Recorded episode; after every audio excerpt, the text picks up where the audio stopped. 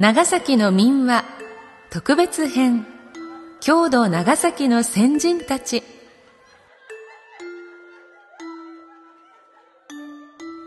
NOC、NOCS 長崎卸センターがお届けするポッドキャスト長崎の歴史シリーズ。このシリーズでは高吉松雄一著作我らの長崎県郷土の偉人から歴史上著名な方それぞれの地域で記憶され、尊敬されている方々のエピソードを集め、全10話、長崎の民話特別編、郷土長崎の先人たちとして配信するものです。このポッドキャストは、500年近く外国交易が行われ、西洋や中国の先進的な学問、文化が流入した長崎の地に芽吹いた尖閣者、先駆者、そして身をもって郷土に尽力された方々の自歴を紹介しようという試みです。郷土長崎の先人たちの業績を語り継ぎ、子供たちの今後の人生の糧になればという企画です。なお原作は昭和30年に出版されており、地名、産物、価値観などで現在とは相違するところがあります。必要に応じて地名、産物などについては修正または省略を、語彙や言い回しについては現在の時点で適当と思われる言葉に言い換えている部分もございます。できるだけ原作から感じられる風合いを残すように心がけたつもりです。あらかじめご容赦いただければ幸いです。読み手は歌の種でありたい山田睦美です。最後までお付き合いください。今回の配信は長崎の便利屋一心助けのご協賛により NOC 長崎卸センター NOCS 長崎卸センターサービスがお送りいたします。今回は表題の著書から俳人向井巨来と詩人野口寧斎の巻を朗読させていただきます。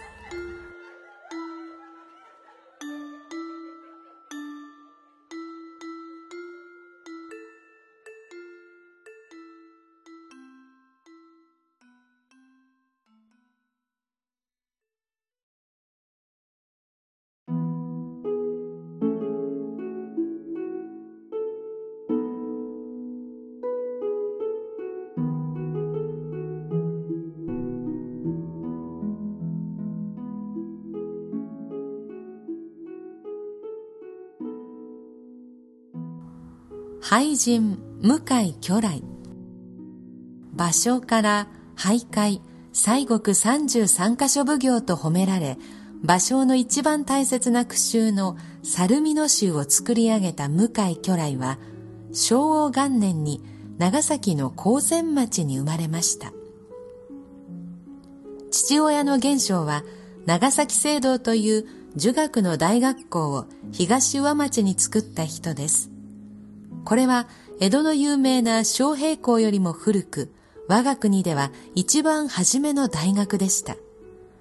巨来の幼い時の呼び名を平次郎と言いました。父親の玄章は偉い学者であったばかりでなく、また立派な医者でもありました。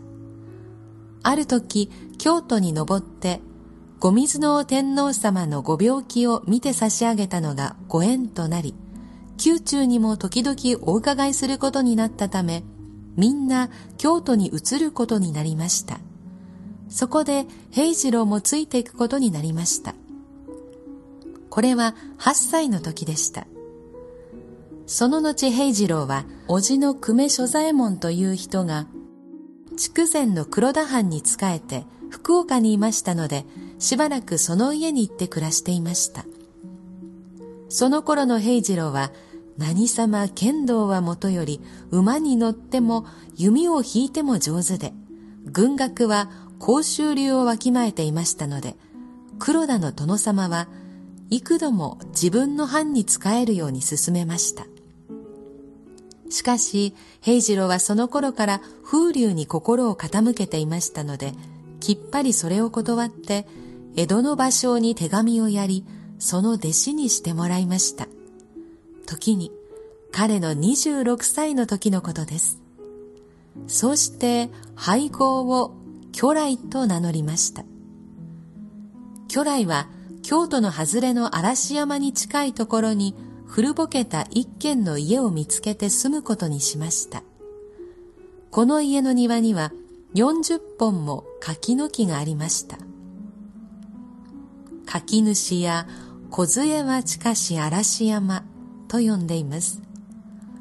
秋になると赤いサンゴのように実がなりました。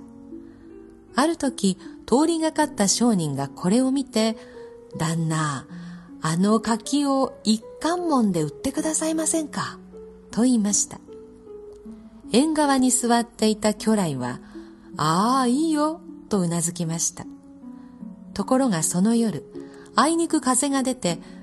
柿はポトポト落ちて枝ばかりになってしまいました。翌朝、車を引いてきた商人はびっくり驚いて、昨日お預けした一貫門を返してください。と言いますと、巨来は笑いながら、いいよ、とうなずき、その代わりこれを持って行ってください。と言って、京都の友達に手紙をことづけました。この時、手紙に自分の家のことを、落ちる、夏季と校舎の舎と書いて、落死者と書きました。柿の実が落ちた家ということです。これから彼の家のことを誰ともなく落死者と呼ぶようになったのであります。付近には保津川も流れていて、春になると一面に麦畑になりました。つかみ合う子供の竹や麦畑と呼んでいます。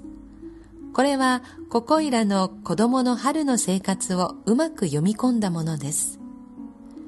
師匠の芭蕉も時々江戸からやってきてここへ泊まりました。巨来は喜んでわざわざ京都の町まで行って芭蕉の好きな菓子や酒などを買ってきてもてなしました。ある時、芭蕉はここへ泊まっていた時、不幸な弟子の都国の夢を見て泣いたことがありました。この頃の長崎には彼の弟で長崎聖堂の先生の路長や老いの牛七、また田上の伝城寺にはおばの田上の天などたくさんの俳人がいました。そこで彼は時々長崎へ下ってきて俳句の会にも連なって教えました。ある時、牛七が郷土の人々の俳句を集めて渡り鳥集を作った時は自分も加勢してふるさとも今は仮根や渡り鳥の句を載せたこともありました。ちょうど元禄2年に帰ってきた時のことです。この時は半年以上も滞在して久しぶりにゆっくりとふるさとの港を眺めました。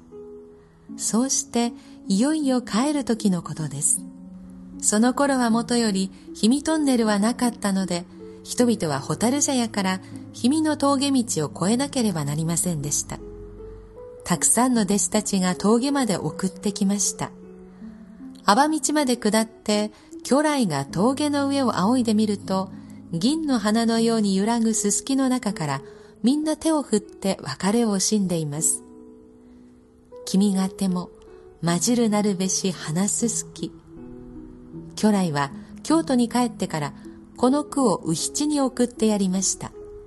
11月も末のことでした。この句は天明4年石に刻まれて峠の下に建てられました。これが今のすすき塚です。これは印材の形をした珍しい区碑です。すすき塚は秋になるとここいら一帯にすすきに覆われることはもとよりですが、また氷見の桜で春は花吹雪にも包まれるのです。元禄七年、芭蕉が旅の途中、大阪の花屋で倒れた時、真っ先に駆けつけたのは彼でした。そうして誰よりも熱心に介抱し、亡くなると師匠がかねて願っていたように近江の義中寺に手厚く葬ってやりました。そうして宝永元年9月10日、自分も芭蕉と同じ赤痢にかかって亡くなったのです。時に54歳でありました詩人野口寧斎明治の頃病の床についたままたくさんの人々に漢詩を教えてその頃日本一の漢詩人と歌われた野口寧斎は諫早の人ですこれは俳句の正岡式がその半生を病に倒れたまま病の床の中から我が国の俳句や短歌を良くするためにいろいろの立派な仕事を成し遂げたのと並んで有名です。寧斎は明治の幕の切って落とされる少し前の慶応元年に生まれ幼い頃の名前は一太郎と呼んでいました。父親も名高い漢学者で詩人の野口逍陽でした。この人はまた諫早藩の医者だったので、早くから江戸に出て役に就こうとすると皆に止められましたが、やっと殿様のお許しを得て江戸へ出ました。そこで一太郎も5歳の時から東京へ住むことになったのです。間もなく麹町の番長小学校に入りましたが、勉強が大層よくできるというので、市長さんから褒美をもらったこともありました。一太郎は、はじめ父親について監視の手ほどきを受けていましたが、後には哲学館に入って歴史や監視を学びました。その頃、政治評論を雑誌に発表しますと、そのキビキビした文章は、たちまち世間の評判になりました。いつもふるさとのことを忘れず、時々諫早にやってきましたが、22、23歳の時のことでした。ちょうど帰ってきた時、革命会という会があって、いろいろの意見が郷土の青年たちによって述べられていました。黙って聞いていた彼は突然演談に飛び出していって人々の議論の間違っていることを正しました。彼はこのように激しい気象でした。26歳の時、三大師という難しい中国の詩集を解説した三大師紹介という本を出版しました。これはいかにも立派にできていたので世間の評判になりましたが、自分では本を書くのは長い年月かかるのにこんなに年若くして出したのは恥ずかしい。しかし、年取った母親にお目にかけれたことは嬉しいと言いました。この本が出てから間もなく病気にかかって床につくことになったのです。彼は病気になってよく考えて自分に天文は死にあることを悟りました。そこで百花園という詩の雑誌を作りました。これは我が国全体から集まった詩のうちから迷子一人一編百人の作を載せることにしました。ちょうど明治37年の日露戦争が始まろうとする国民の息が虹のように高まっていた頃なので、皆争って百花園に詩を寄せたのです。この中には大政治家の伊藤博文は春歩三人の名で、山形有朋は岩雪三人として出し、一代の実業家であった渋沢栄一は千円調布の名で詩を出しています。このように偉い人々が皆弟子となって世の詩を作ったのです。妹のそよさんはいつも枕元を離れず世話していました。このことは正岡式の妹さんが嫁にも行かず、病床の世話をしたのとともに語り草になりました。旅順公攻撃の乃木将軍も、赤林古将の名で百花園に詩を出していましたが、いよいよ満州に出征するとき、忙しい時間を割いて、この病死人の家を訪れました。そうして戦地から近州の地に一子を亡くした、かの血を吐く思いの近州場外の死や軍人の働きを称えた、二霊山の剣、夜鶴にかたし、男子聖中、百難にたう。鉄血山を覆い、散骨あらわなり、万人等しく仰ぐ二霊山の詩を送ったのです。皇后陛下はある時お菓子を賜ってお見舞いになりました。この時は感激のあまり一詩を作って差し上げました。このように一斉の尊敬と親愛を集めて、明治38年5月12日、39歳で麹町の六番町で亡くなりました。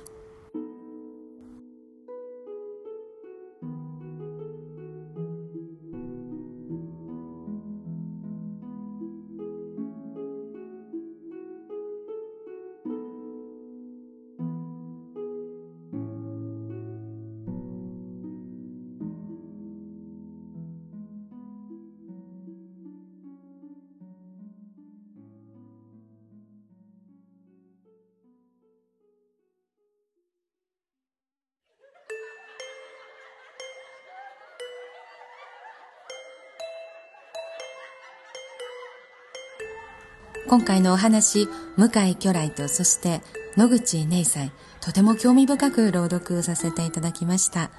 向井巨来は、あの、私はすすき塚の生まれ育ちなので、君がても混じるなるべし話すすきは、もう体の中に染み入っている、えー、言葉なので、本当に嬉しかったです。そして野口寧斎、私知らなかったので、いろいろとこう調べながら朗読に至ったんですけれども、途中でこの方のあの死に様を知った時に気持ち悪くなって一旦調べるのもやめて距離を取ったんですけれどもこの方は妹の夫に殺されてるんですね。それも後からだんだんと分かってくるという、え皆さんももしよかったら調べてみてくださいだから野口寧斎という名前は正岡子規ほどは知られていないんですねもっともっと評価されてもいい、えー、素晴らしい方だったのに、非常に無念だったのではないかという思いが、朗読をしながら、えー、湧いてきました。だからちょっと声のトーンも低めになっていますよね。野口寧斎のこと、検索をかけたりして、え、この方の人生をさらにもっと深く知っていただければなと思います。今回の配信は長崎の便利屋さん一心助けのご協賛でお送りしました。一心助けは一心不乱に多くを助けるを社名として頼んでよかった。その一言のために日々頑張っています。一心助けでは片付けや不要品の引き取り、引っ越し、家具の移動からお庭のお手入れはもちろん、他ではあまり引き受けてくれない防犯業務代行や探偵業務まで行っているんです。いろんな方のいろんなお困りごとすべて解決いたします。見積もりは無料とのこと。詳しくは同社ホームページでご確認ください。インターネットで長崎の便利屋で検索、または http://www.i-ta suke.com へアクセスしてみてください。お急ぎの方はフリーダイヤル0120-883-666 0120パパさんむむむまで。次回は首都を広めた奈良林総研医学の花長代春達長代千歳の巻をお送りする予定です。このポッドキャストは NOC 長崎卸センター NOCS 長崎卸センターサービスがお届けしております。なお本文中差別的または差別的とみなされかねない表現がある可能性もありますが、著作者にはそのような意図がないことはもちろんであり、もう長い期間出版され続けている書物であること、さらに原文の芳醇な香りを残すべく、原則原文のまま朗読させていただいております。ただし、言い回しや歴史的に誤っている記述については、当社でやむを得ず修正または省略しております。ご了承いただきますようお願いいたします。また、このポッドキャストに対するご意見、ご指摘は、nocs nocs.e064.com まで電子メールでお送りいただければ、その内容のご紹介を当社ホームページで行い、今後の配信の参考とさせていただきます。よろしくお願いいたします。では、次回までしばらくの間、さようなら。歌の種でありたい。歌種の山田睦美でした。